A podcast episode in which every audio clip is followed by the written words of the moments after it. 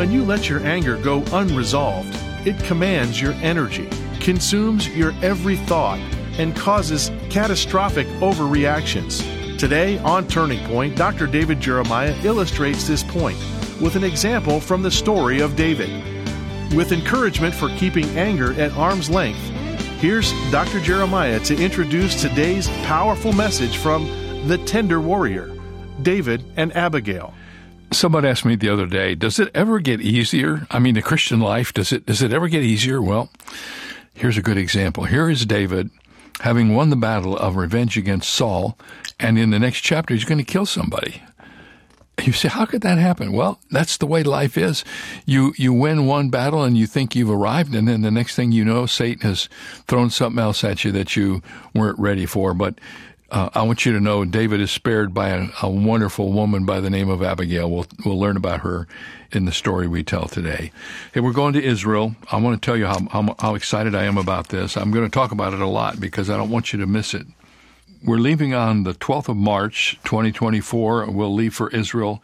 We'll get there on the 13th and we'll be in the central coast in the Jezreel Valley, the Galilee region, the Golan Heights, the northern boundaries. On the 17th, we'll go to the lower Jordan River Valley. And then the 18th through the 21st, we'll be in Jerusalem in the Old City, the Judean wilderness, the Dead Sea. Uh, we'll visit so many beautiful places. My favorite uh, places are the Sea of Galilee and our meeting in the boats out on the water. I also love uh, the southern steps I love the garden tomb ceremony with communion. I love visiting all these special places. Men and women, uh, we don't always know how many times we'll have the privilege of doing something like this. So if God's put it within your means to do this, uh, I hope you'll sign up and go with us. By the way, Michael Sanchez will be there, Uriel Vega. We're going to have great music and great meetings, great hosts, great captains, beautiful buses. I mean, I don't know what else to say. You don't want to miss it. Once again, the dates are March the 12th through the 22nd. More information is available at davidjeremiah.org slash events. Well, let's get into our story. Uh, we are in the 25th chapter of 1 Samuel. Here is part one of David and Abigail. The word spread rapidly throughout Israel. Samuel the prophet was dead. Samuel the prophet, who had given Israel her first king, who had already anointed her second king, Samuel the prophet was dead.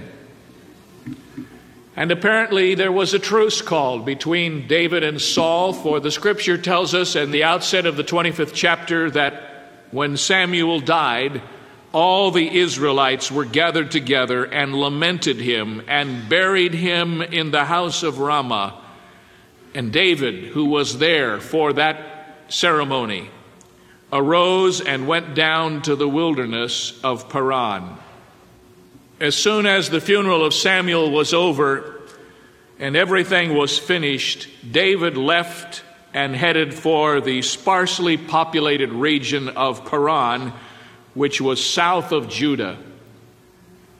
Since Paran was near the border of Israel, it was often the target of the many raids by the Philistines and the Amalekites, who, as marauders, would come across the border and attack the sheep herders and the farmers who lived in that region.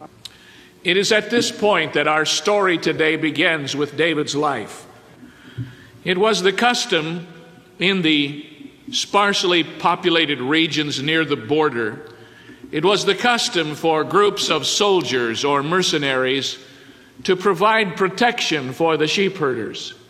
As David comes to this part of the country with his men, his 600 men, he does exactly what the custom was. He provides for the people who have gathered there protection. And one of the farmers who had some sheep in that area of Paran was a man by the name of Nabal. And David protected his people and watched over them. In fact, we can put it in the words of the grateful sheep herders themselves, whose words are recorded for us in 15 and 16 of chapter 25. They're describing what David did for them as they watched their sheep in that wilderness. But the men were very good unto us, and we were not hurt, neither missed we anything as long as we were conversant with them when we were in the fields. And they were a wall unto us, both by night and day, all the while we were with them, keeping the sheep.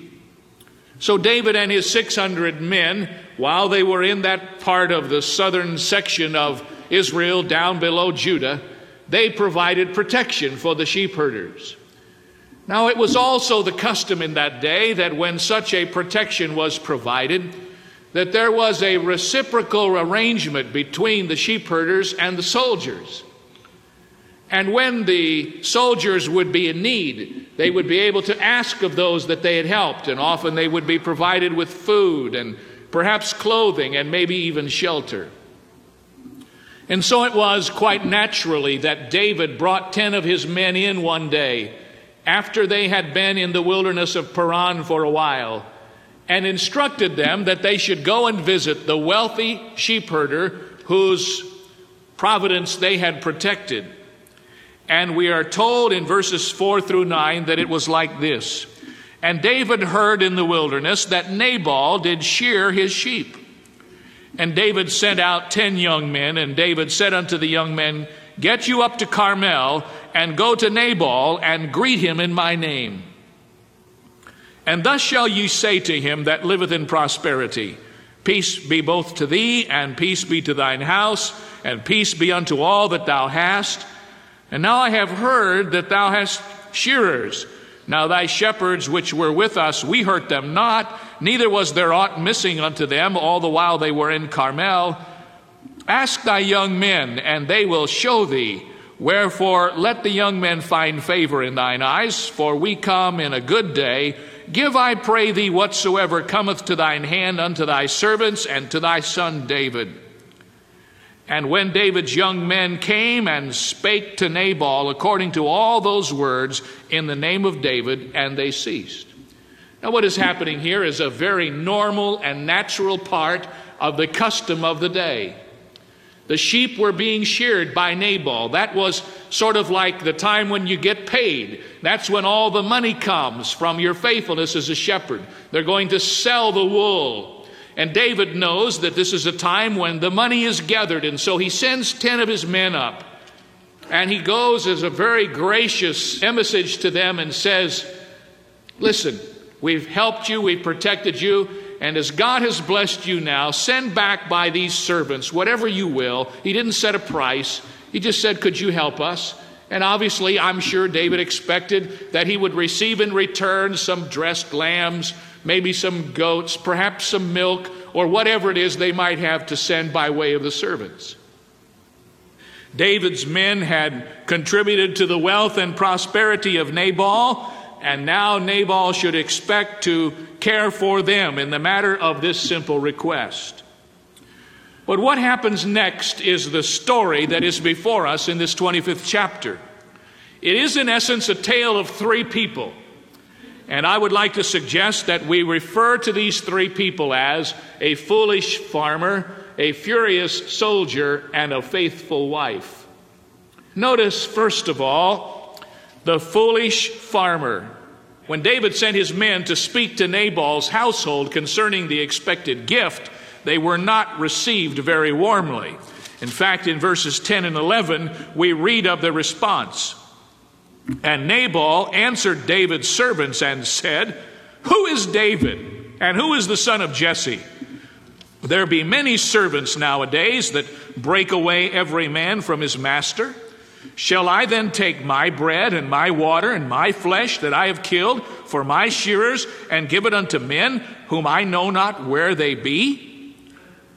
So David's young men turned their way and went again and came and told David all these sayings.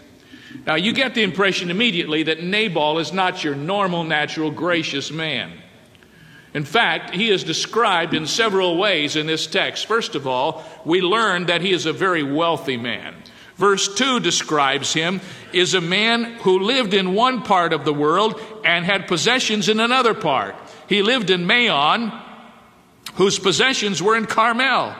And the scripture says that the man was very great and he had 3,000 sheep and a thousand goats. And now he was shearing his sheep in Carmel. The time of shearing was a time of partying and festivity. It was like the old westerns portrayed when they took the cattle to market and they stayed in the town and went to the saloons and partied and lived it up. This was the time of shearing for the shepherds. But this man Nabal was not only wealthy, he was wicked too. He was a wicked man.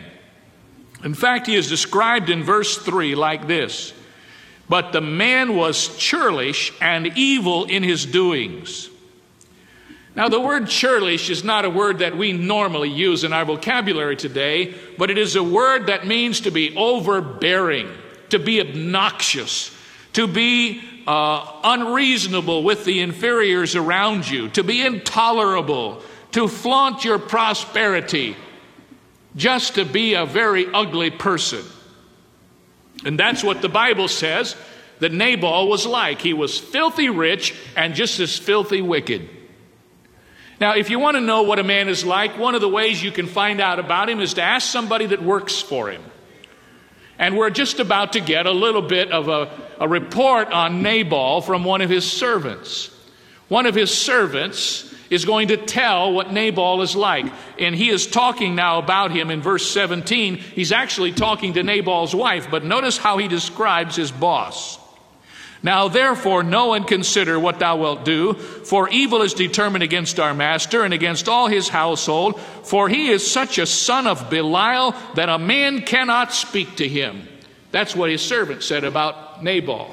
He said, Listen, he is such a son of the devil you can't even talk with the man. He's unreasonable. You can't even hold a conversation with him. Now, if you don't think you can find out what a man is like by talking to somebody that works for him, the next best place to go is to ask his wife. When you ask his wife, you will learn a great deal about him. So we are going to ask Nabal's wife what he is like, and she is very glad to respond. You will find Abigail's response in verse 25.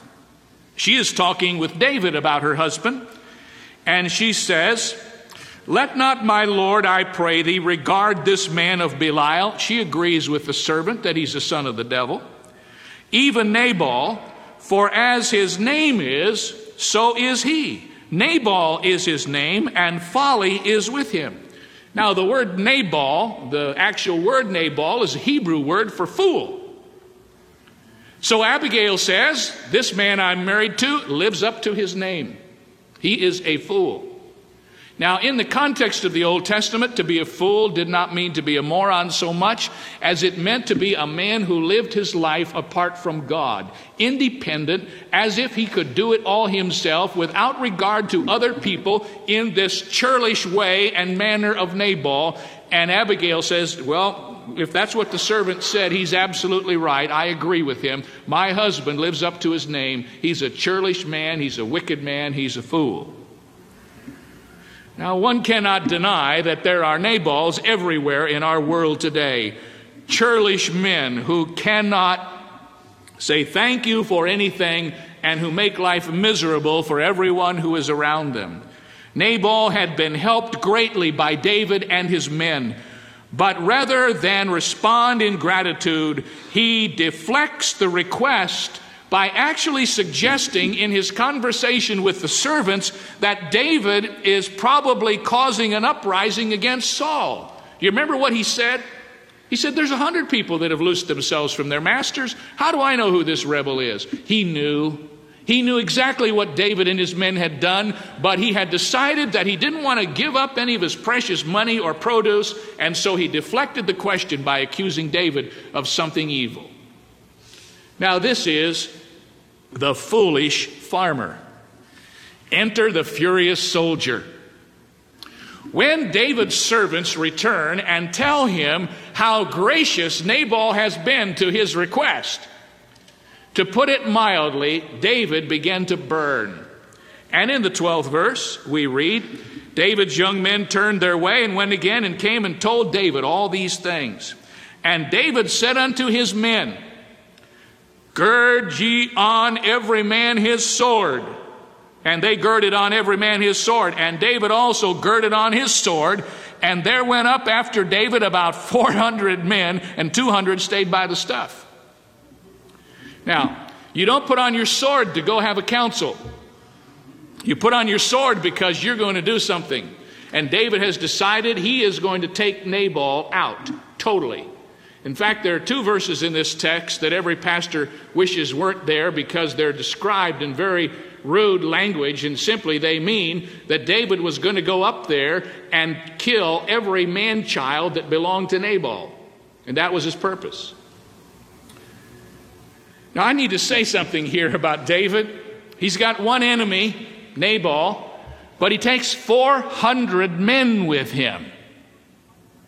And I would just make this observation that we seem to be picking up along the way from the study of David's life, and that is when we have unchecked anger, we have a tendency to overreact. Do you remember, do you remember what Saul did when he got mad at David back in chapter 24 and verse 2? He comes after David with 3,000 of Israel's best soldiers. And now David's doing the very same thing. He is so angry at Nabal, he leaves 200 men to watch over his stuff. He gets the 400 best soldiers he's got, and he said, Let's go get him. We'll get him now. And he is angry.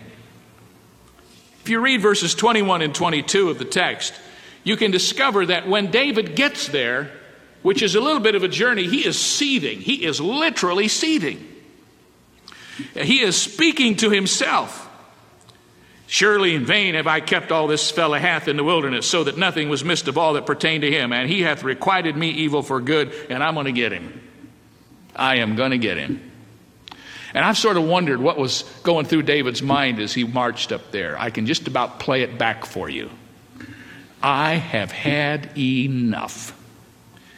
There is no excuse for this sorry sheep herder to treat me like this. I have done everything a man could do to help him, and then he throws it up in my face. If I let this go by, I won't be able to look myself in the mirror.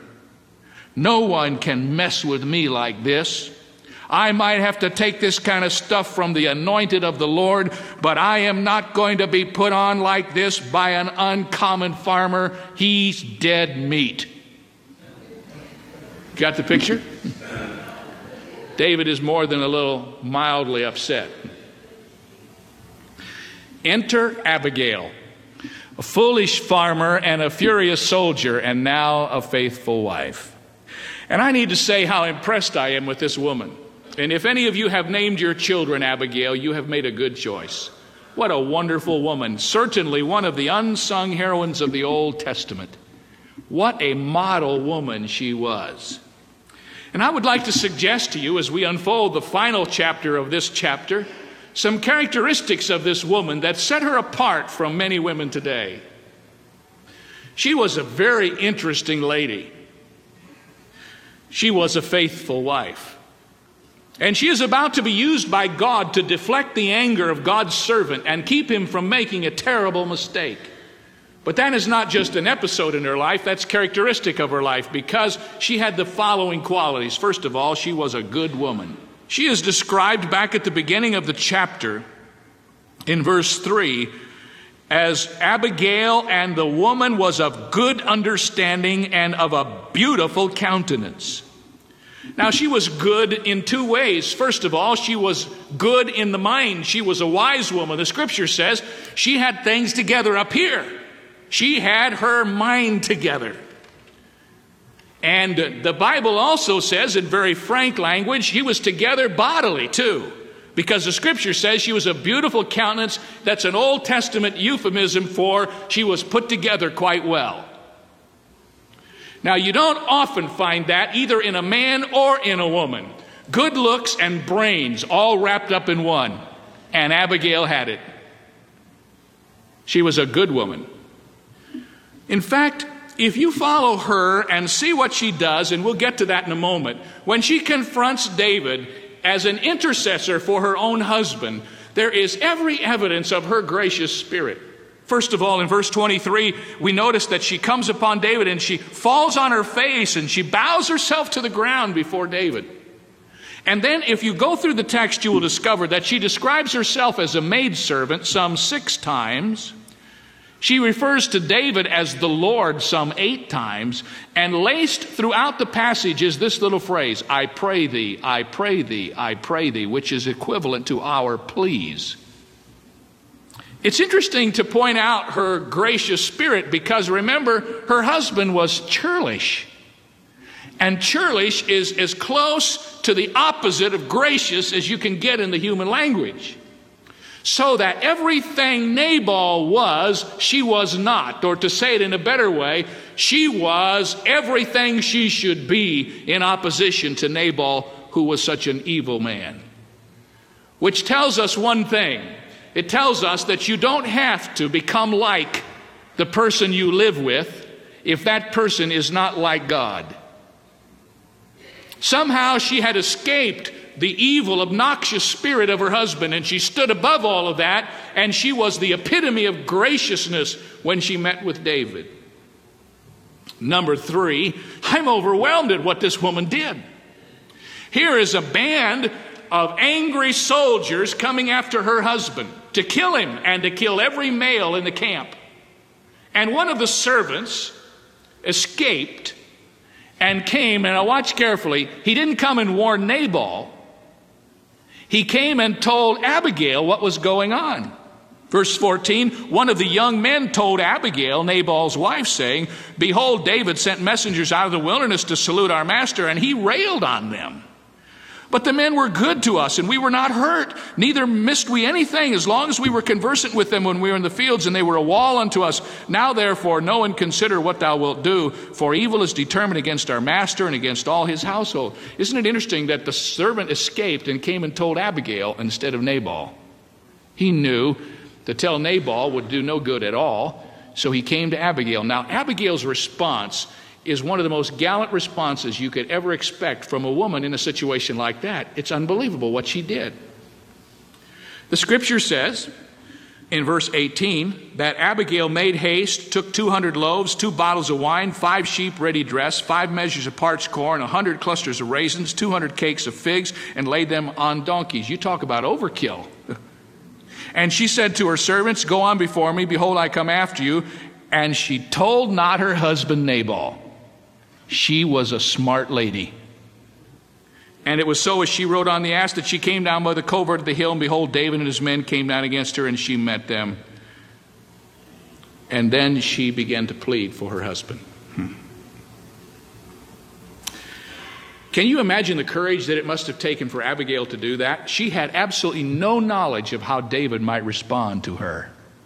He had already expressed his intentions to kill everybody in Nabal's household. And she had no way of knowing if David would requite or if he would take the anger out on her. But in courage and in gallantry, she took the initiative to try to stem the tide of this man's anger and to save her unworthy husband and her household. She was a gallant woman. Abigail. Oh, I love Abigail. If you got a daughter named Abigail, you should stop and thank God for this woman's life because she is a, a tremendous lady. We'll have part two of this tomorrow. I hope you'll be with us. David and Abigail, part two tomorrow, right here on this good station. In the meantime, uh, men and women, there is a uh, wonderful opportunity for you to get a resource. Just a few days left for this to be available. It's called The Focused Life and it's uh, it's a beautiful uh, presentation of the Psalms and Proverbs bound into one volume, where you're reading five Psalms and one chapter out of Proverbs. If you know the Bible, you know there's 31 chapters in the book of Proverbs, so you can do Psalms and Proverbs in a month and reading them together is really, really uh, informative because you see, Psalms tells you about God, Proverbs tells you about life on this earth. Uh, someone said Psalms causes you to look up, and Proverbs make sure you keep your feet on the ground. Reading them together, five Psalms, one chapter out of Proverbs, it's a really good discipline. Why don't you try it? I'll, I'll make sure this book uh, gets to you when you send your gift to Turning Point this month, and you can put this together and get after it yourself. Ask for it when you send your gift today. Thank you so much for joining us. Uh, we'll be back tomorrow right here on this good station. Don't forget to join us for part two of David and Abigail.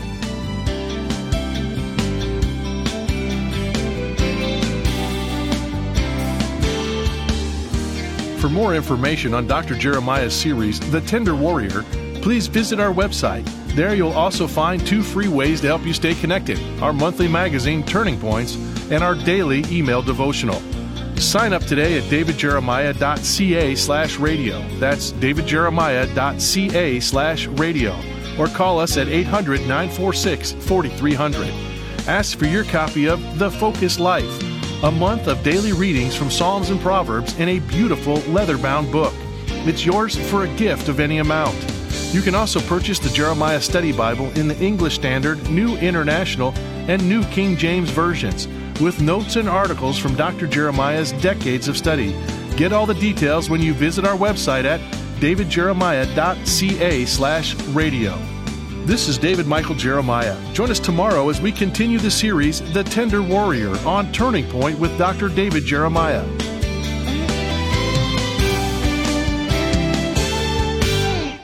Did you know that nearly 2 million Turning Point radio programs are broadcast each year? Your support enables Turning Point to continue delivering the unchanging Word of God to an ever changing world. And thanks to our giving challenge, any fiscal year end gift you give until the end of June will be doubled, up to $100,000. You can help Turning Point finish strong by donating today. Call 800 946 4300 or go to davidjeremiah.ca. For more than 40 years, Dr. David Jeremiah has faithfully preached God's Word.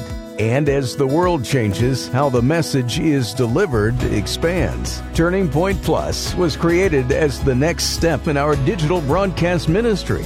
And it's available instantly when you sign up to support Turning Point with an automatic monthly gift of any amount. Learn more and access more than 12,000 audio and video messages at turningpointplus.org. Turning Point presents the Jeremiah Study Bible.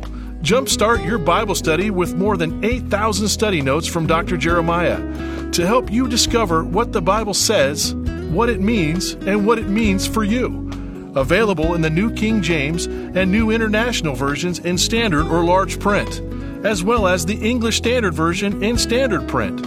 For more details or to order your copy, go to davidjeremiah.ca slash JSB. I read the sad news recently of a man who, while enjoying an outing on a California beach, dug a hole 10 feet deep in the sand. But the fragile walls of sand collapsed on him and he died before rescuers could save him. Hearing that news, I thought about Jesus' parable about the man who built a house on the sand. Predictably, when the waves and storms crashed against it, the house was destroyed. Whatever we do in life, we need to avoid fragile situations and foundations that can crash upon us. Only God's truth is strong enough to protect us as we build our lives. This is David Jeremiah encouraging you to get on the road to new life. Discover God's truth on Route 66. Route 66, driving the word home. Log on to Route66Life.com and get your roadmap for life. Route 66. Start your journey home today.